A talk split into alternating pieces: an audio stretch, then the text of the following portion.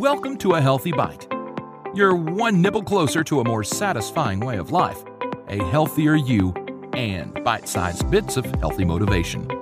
Now let's dig in on the dish with Rebecca Huff. Hey, we are here today with Jennifer Cohen Harper.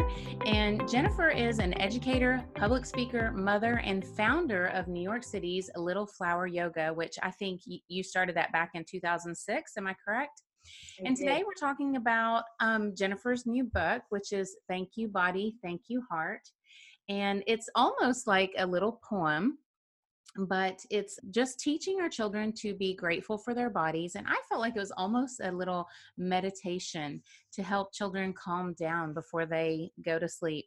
Jennifer, can you tell us a little bit about yourself and why you decided to write this book? Sure. Thank you so much for asking and for having me. Um, so, you're so right when you say it felt like a little meditation, because that's really um, what it is. It's a practice, a bedtime practice. And, you know, my work for the last 15 years or so has been sharing mindfulness and yoga with children, um, with educators, with mental health care providers, and with families, um, primarily through the New York City school system, um, but also nationwide in various capacities. And I've been doing that work for a long time. And then I had kids of my own. so I have a two year old and a seven year old, both girls.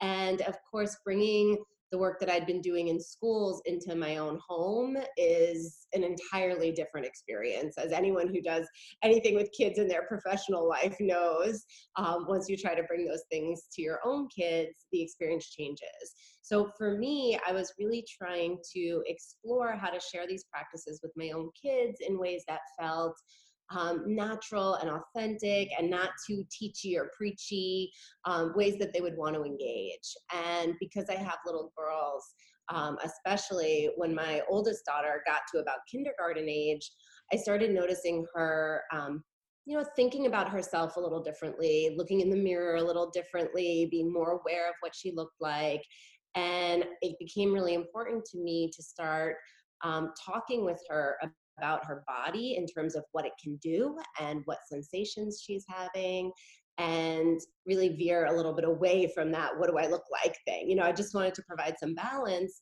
And my kids love books.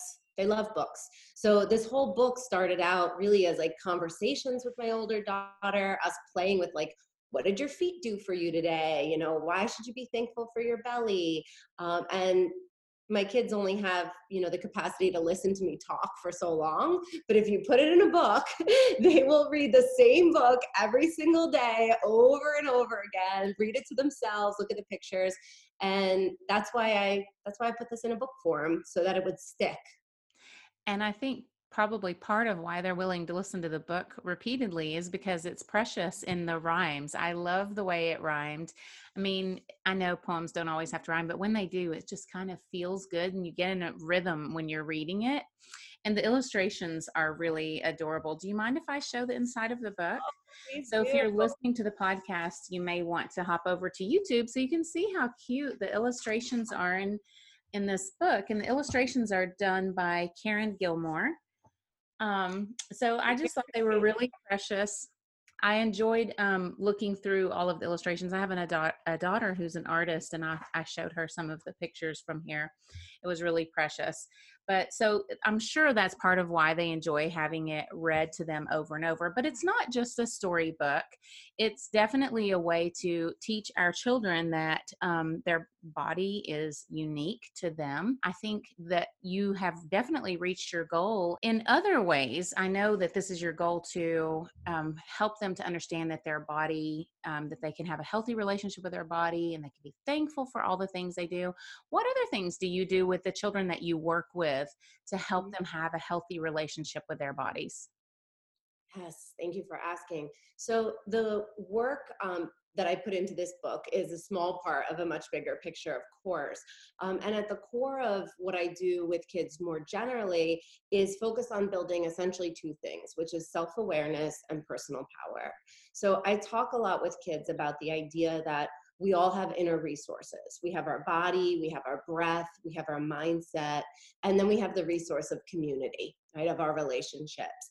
And we don't know how to use those resources unless we learn and practice, right? It's really hard to use your resources during a challenge or um, during a difficult situation if we haven't tuned into them and practiced using them day to day. So, and the first step really to, to being able to help yourself to have agency in your life to be able to notice that something's hard and figure out what can I do about it instead of going to a place of I can't do anything about it. You know, the first step of all of that is self-awareness. Right, knowing what's going on with you. You have to know what's happening before you can figure out what you need and what you can do to make it better. And I think a lot of our kids for various reasons in our culture are very disembodied and they are cut off from the messages that their body is giving them. Our body is giving us so much information all the time about the world and about how we're doing in it. But if we learn to ignore our bodies, which many of us do, then we're not receiving that information. And then we can't act on our own behalf. So my work is really rooted in putting those pieces back together. So, you know, we practice yoga with kids. Yoga looks so different than it does with adults. It's very chatty, um, mm-hmm. it's very interactive. And I'm always asking them things like, what part of your body is working right now? What part of your body feels like it's relaxing right now? And the idea is just to get them to reconnect the mind and the body so that they can listen to whatever their body has to offer. And then the next step is how do you harness your power? Right? What does it feel like when you stand in this way or move in this way or breathe in this way or um, say these things to yourself in your own mind? What changes? And then you can put those two pieces together. What's going on with me and what do I need? Right? And and that's the that's the work. You know, wow. it can, do you get be more complicated, but a simple form, that's what it is. And do you get a lot of feedback from kids? I mean, what's it like? I can't even, I don't, I've never taken my kids to yoga. I guess I should. But so what kind of feedback do you get from kids? Yeah, the kids mostly love it um, when they're not feeling pressured. So, you know, one of the challenges is that in our very achievement oriented culture, um, the kids are immediately like, Am I doing this right? And I'm like, I don't know, can't tell from the outside if you're doing yoga and mindfulness right, you know, and then I ask them questions about their internal experience. Once they get over that, like once they realize, oh, this is actually about me, not like me trying to get something right, then they relax into it. And I think most of our kids are craving that. You know, what what kids want most in the world and, and adults frankly too is to be seen and to be told that their inner experience matters, right? For that to be valuable. And oftentimes our kids are evaluated based on external criteria and they're, they're constantly feeling stuff or thinking stuff and then looking for someone to say that that's right or that's good you know and this idea that we can just check in with ourselves to to answer our own questions it's such a relief right? And for most of the kids that I've worked with, you know, some are more eager, some hang back, some are really physical, some want to do quieter practices. They're all different. But the the unifying thread is that sense that oh, what's going on with me matters and is worth paying attention to. And that is like a light bulb for a lot of kids. And they, they thrive in that environment. I'm sure it helps to sharpen their intuition and reduce anxiety. So I can see where that would be a good practice for kids. So, your book, we talked about it being like a meditation guide that encourages children to be grateful for everything their body is capable of. And that was your intention partly in writing the book. So, you're saying a lot of what you write in the book about the different body parts and stuff that comes from your yoga so like how long whenever kids are in your yoga studio like how long is a yoga session for kids i mean because i know they probably have maybe a shorter attention span or like how how does it work yeah. Um, so our programming is all school based. So we don't have a yoga studio. Oh, so you go into the schools.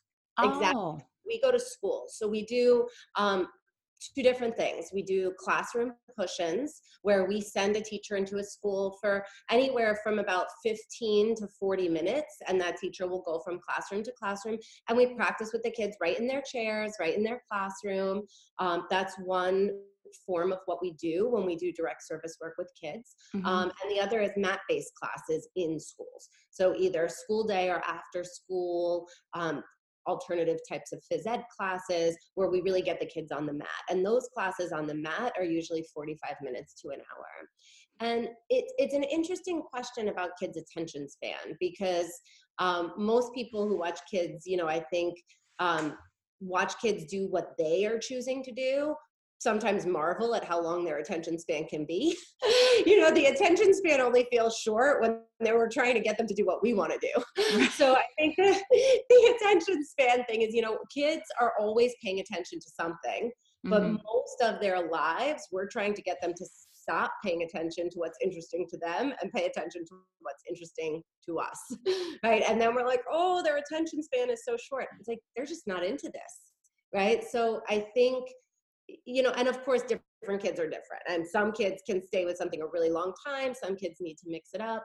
But the beautiful thing about sharing these practices with kids is that all we're working to do is cultivate awareness of and kindness and curiosity towards whatever is true in the moment. So it allows us to stay with our core intention while doing a wide variety of activities. So we can we can mix it up if we need to or if our kids are really engaged with something we can stay with it um, and as a as a teacher that's the challenge right? It's really attuning to what's going on with the kids right in front of you and adapting what you're offering to what's working for them always um, coming back to that core thread of what do we notice about ourselves, each other, and the world given what's happening? Can we bring a kind, curious attention to it? Because the work of mindfulness, the work of yoga is not the work of learning a set of practices, right? Mm-hmm. It's a, mm-hmm. the work of learning about ourselves through a set of practices. So, because of that, we have tremendous flexibility to craft what we're offering to the interest and engagement of the kid in front of us wow. their attention. Yeah, that makes a lot of sense. So I guess you get a lot of positive feedback from the teachers then whenever you're going through this.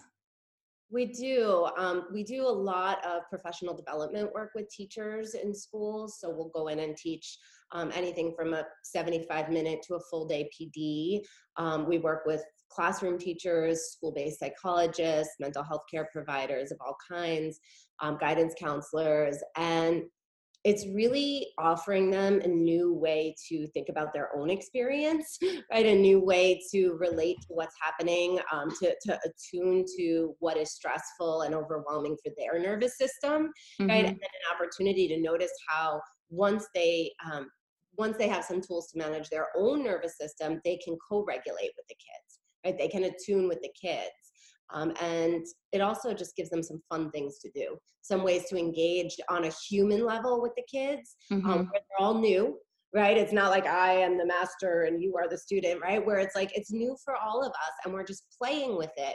And there's no right or wrong, there's no grade, right? It's just what do we notice? And it really, um, not only does it help the kids and the teachers regulate their nervous system, um, refocus their attention, it also changes the relationships in the school right? When everybody is a little more aware of themselves a little more aware of each other um, we really the, the part that i love so much about working in schools is when we can work with enough individuals within the school that we start to shift the school culture and the culture itself becomes kinder and more accepting of the fact that everyone in this system is a human being mm-hmm. and everyone's deserving of compassion the kids the teachers the administrators that's the real um, to me that's like the real magic part of working in schools I can see that because if you feel more self compassion towards your own body, then you're more able to um, show that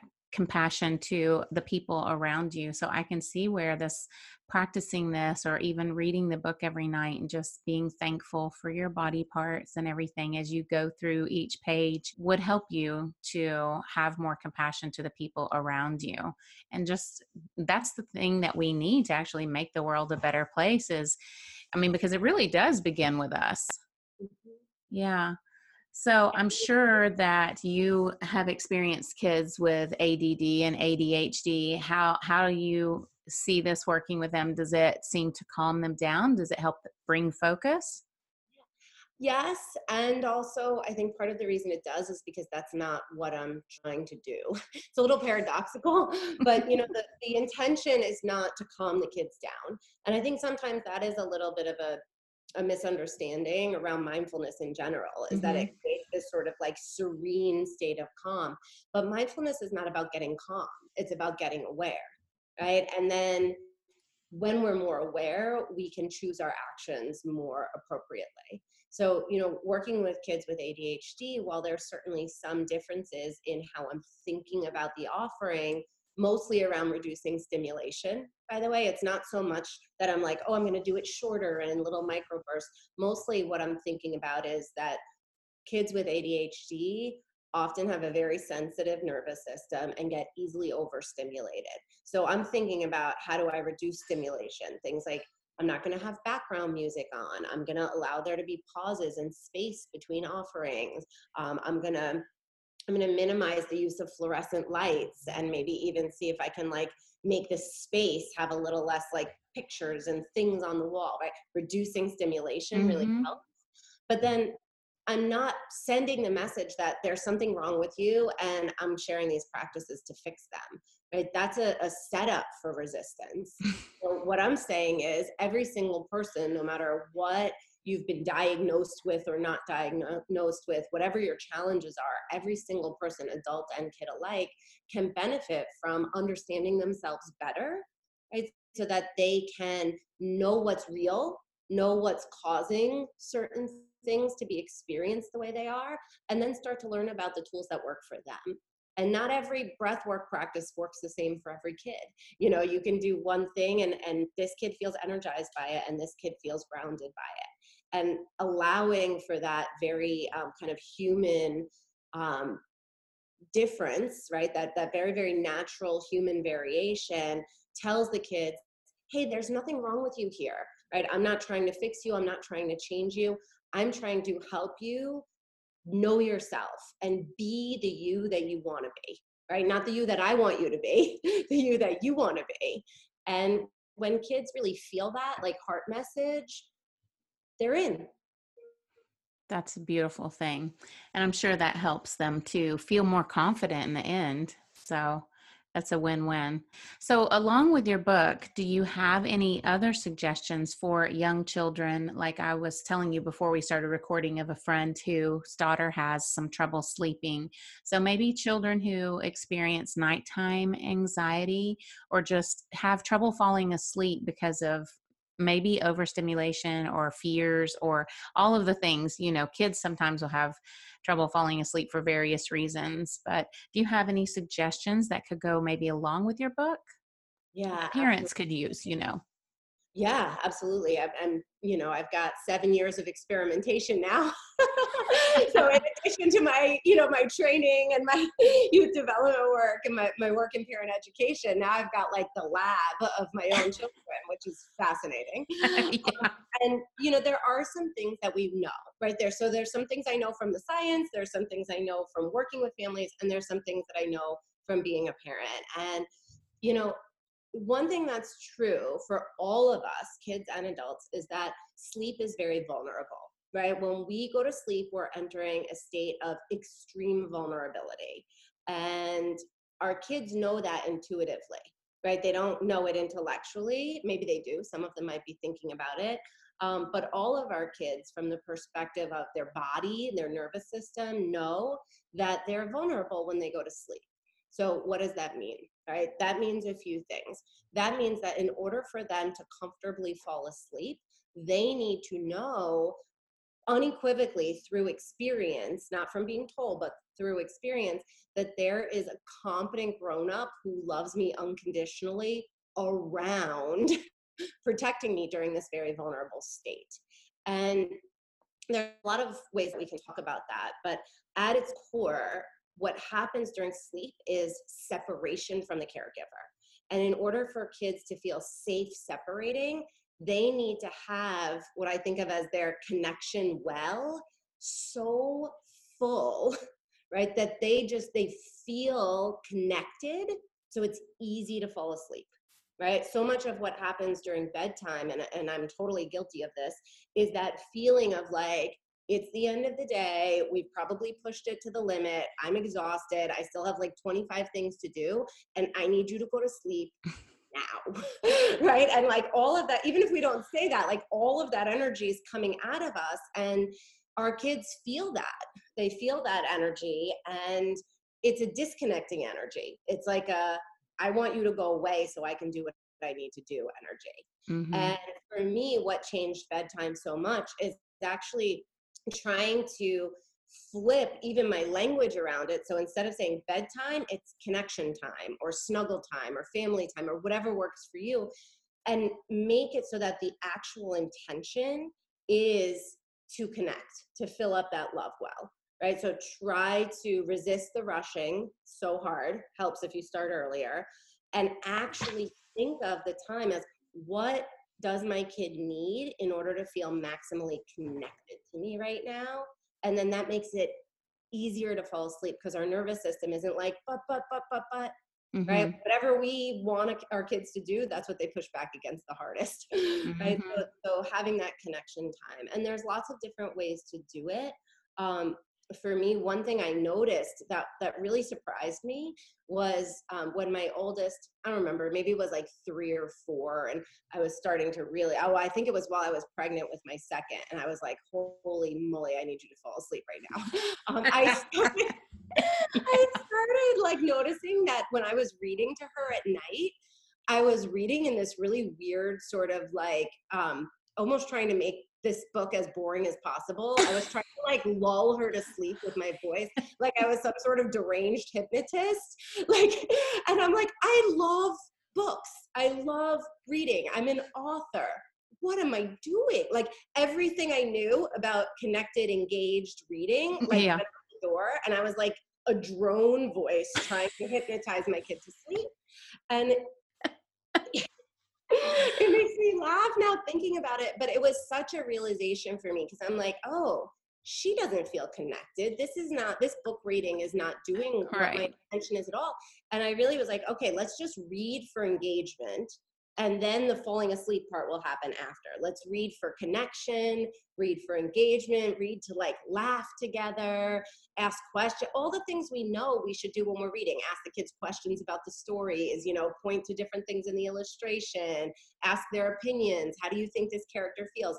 I wasn't doing any of that. So i started doing it and at first i'm like oh it's just going to wake her up but it didn't you know it made her feel connected to me. So then when it was like okay we're done lights out it was easy. There was no resistance. There was no just one more because i'd given her what she needed and she didn't have to keep asking for it. Mm that makes sense. Yes it does um we call that our time. Let's let's go have our time but um n- not like it's some special name or anything but that's what i always called it and my kids are all pretty good sleepers they all went to bed very easily but so what, what about a mom who maybe feels like she is doing that? She feels like she's like giving that connection or whatever maybe even laying down with a child and the child is still struggling against that. Do you have any tips for that mom yeah, I do. And look, no one thing is going to work for every kid. Right. So talking through individual situations is really, you know, where it's at. But what I would recommend is thinking about what's getting in the way, right? What's getting in the way of this kid being able to fall asleep. And maybe it's fear or anxiety around some very specific thing right? And sometimes the way that we handle that as grown-ups doesn't actually reassure the kids. And I've found this to be true in many situations. Um, and I can give a personal example. Everything comes back to my own kids, I guess. Um, but my daughter, uh, my oldest daughter, about a year and a half ago, got very, very afraid that our house was going to burn down when she was sleeping like it kind of coincided with her moving into her own room. She was sleeping with us for a while. When she moved into her own room she was so excited. She got a bunk bed. She wanted to be in there. She was totally ready.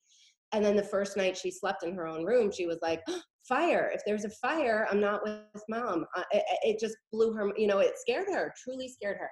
And i think the initial impulse of many parents is to minimize the concern. That's never going to happen. Our house isn't going to burn down. There's no monster in the closet. Nobody can get in here, right? I've heard that many, many times. And the problem is, from the kids' perspective, this is a very real fear. And if my grown up can't even acknowledge the scary thing, how are they going to protect me from the scary thing? Right? That, and that logic makes sense, right? If the person in charge is ignoring the problem, they cannot be part of the solution. Wow. Right. So, in a situation where your kid is afraid of something or has an anxiety around something, our very human attempt to minimize that thing usually is making the problem worse. So in my case, it was all about like, okay, let's take a look at this, right? We have to look the anxiety right in the face and make a plan. And for my kid, it was like we made a chart of the house, what are the exits, if this, then that. We practiced it. Um, it helps because my husband's a firefighter. so we went through, it was like, we have a really good plan. And we, we got one of those like ladders that you can hang out the window. And like, odds are we're never to have to use it. But she knows exactly what the plan would be. And once we did that, she was okay because we empowered her right? We can't make a perfect world for our kids, but if we can help them prepare, if we can help them feel powerful, if we can help them feel that they have capacity, then those scary things aren't overwhelming. And you know, if it's a monster in the closet, you make a plan. If you have to open the closet every single night, check it, spray the water in the closet, put the baby monitor, get a baby monitor, like point it to the closet and say, I'm, I can see this. I'm monitoring the closet, right? And like, it's not going to last forever. You're not feeding your kids fear. You're giving them a strategy that says, hey, your kid and your nervous system knows that you can't handle all the scary things. Your nervous system knows you need a calm, competent grown up co regulating with you, co dealing with you, showing you the way. And if we're willing to do that for our kids, they do, um, they kind of absorb our confidence and that sense of problems can be dealt with. And then they grow into the ability to deal with them on their own. I love that strategy. I love it. And you're not going to believe this, but my kids went through the same thing. So there was, um, I think it was even a firefighter who came to their school or somewhere, maybe it was even a church, I don't know, but they came and you know how they do this fire safety thing. And the same thing happened. My two children that um, shared a bedroom started both like talking about it and they were just feeding each other's fears about it and i did what you did i'm like okay well here's this window it's it's kind of hard to lift but this is how you did and i taught them how to open the window i taught them to go outside i even talked to our neighbors who lived next door and I was like if there's a fire my daughters are going to come out this window and they're going to come to your house and they're going to ring the bell and we went through all this stuff and after we had a plan they were fine but it was just one of those things where I think the firefighter was teaching them, you know, you need to sleep with your bedroom door closed because, you know, that's one of the ways that people die, you know, having the smoke get to them before the fire. And so he was talking about this, but what he did inadvertently, and I mean, there, it happens, you know, they have, you know, they do these talks and stuff, and it is meant for good, and it usually works out great. But sometimes kids latch on to one thing and get fearful. But, and so, yeah, I think you're right, just investigating and finding out if there is something maybe that maybe the mm-hmm. child doesn't even know right what it is. but you may be able to help them discover it right? Like if you're and you can be connected and playful in that like okay like sleep is really important but it seems really tricky and we need to like go on a exploration. We need a scavenger hunt to figure out what's making this hard and then you experiment. But if you're in it with the kid right? If you're like, we're going to experiment together, we're going to figure this out, and I'm right here with you, not what's wrong with you, you just need to go to sleep, right? Then sometimes you may never even figure out what the problem was, but you're still solving it because they're feeling more connected and seen, mm-hmm. right? Because that's what the nervous system wants, right? Mm-hmm. To know I'm attuned to right so if you give that even if you never figure out the specific problem sometimes the anxiety connected to it goes away I love it. It's it's such a good strategy. The last question I had for you, you seem like you have a lot of things on your plate you're an author, you're an entrepreneur, you have all these different things going. You're a mother, and even just being a mom and working is enough, but to be running your own business and everything. So how do you how do you balance it all? So this is for us moms, kind of a little a little help for us moms. Yeah. Wow, that is such a good question. And, you know, there are a lot of days when I feel like the balance is a little off or like, does balance exist? But, you know, somehow I actually am moving through my life doing a lot of things and enjoying them, right? So I guess that's some sort of balance. Um, and I would say there are a few things that have really helped me with that. Um, one is figuring out who I can go to for support. You know, I mentioned earlier in the interview, having those inner resources are essential, and then having the idea in your mind that my community can be a resource and then investing in that is also really important because you know we can't just like randomly call people for help if we haven't cultivated that con- connection and community so really thinking for me about like who are the different people in my life who can support me in different ways right? Who are the people who would like love to hang out with my kids for a couple of hours if i need help? Okay let me like check in with that relationship and make sure like they really are happy about that and i don't need to feel guilty calling on them. Mm-hmm. right because for me it was a big deal like i don't want to ask anybody because then i feel guilty everyone's busy blah blah blah. But that's not always true that's a story i'm making up in my head right? I have some friends who are like psyched to come over and hang out with my kids. So I had to get over that, right? Who is the friend that I can call when I need a pep talk? Who's the person I can call when I actually need help solving a problem, right? Figuring out who those people are and really um, valuing those relationships, nurturing them, and remembering to access them has been invaluable. And then you know, like a saying got in my mind many years ago, and I've been working towards it, which is like, don't let the perfect be the enemy of the good. And I don't know who said that originally, but holy moly, has it saved my butt on many occasions. Because, you know, I think a lot of people who start their own businesses, a lot of people who um, really like take this mothering gig, you know, to the, to the, we're perfectionists, you know, mm-hmm. we're achievers, and we've gotten a lot of validation for that achievement oriented capacity to do things well. And there comes a point in your life where you could do a lot of things, but you can't be perfect at all of them. And you can do a lot of things well, but you have to choose which ones are really important to you. So for me, it's been this balancing act of don't let the perfect be the enemy of the good, right? You don't have to be perfect. You can do things really well. You can do things that are meaningful in the world, meaningful to your kids, without putting so much pressure on yourself. And you can't do everything. You can do anything, but you can't do everything, right? So, so being selective about what things are most important to me, um, especially with two kids, has been something that I've really had to do. So, I don't know, get help and be picky about what you say. Yeah. Yes so, to. knowing who's on your team, mm-hmm. learning to accept good enough sometimes, and yeah. acknowledging that you simply can't do everything. So I think yeah. those are three really great tips for moms and, you know, women out there in general for balancing life and work and all of the things that we balance. Mm-hmm. Well, thank you for being with us today. I do love your book. And I did notice one thing before we go. At the end, I thought it was kind of cool that you had this little section where it's mm-hmm. just thank you, feet and legs and stuff. It's almost like you could memorize this. And even if you weren't reading the book, you could just lay in bed.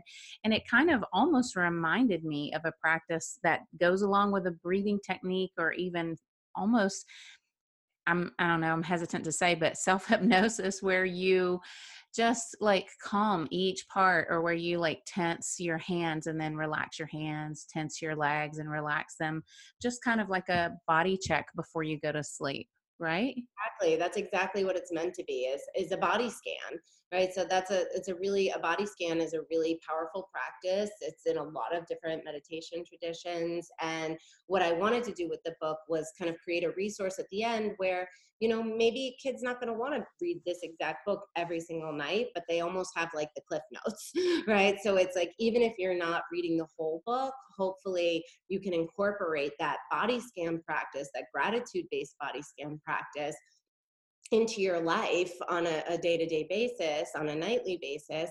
And then as kids get older and they may be moving away from having stories read to them or they have other things that they want to read um, i'm hoping that it's something that they can keep with them and they can kind of see that one page in their mind.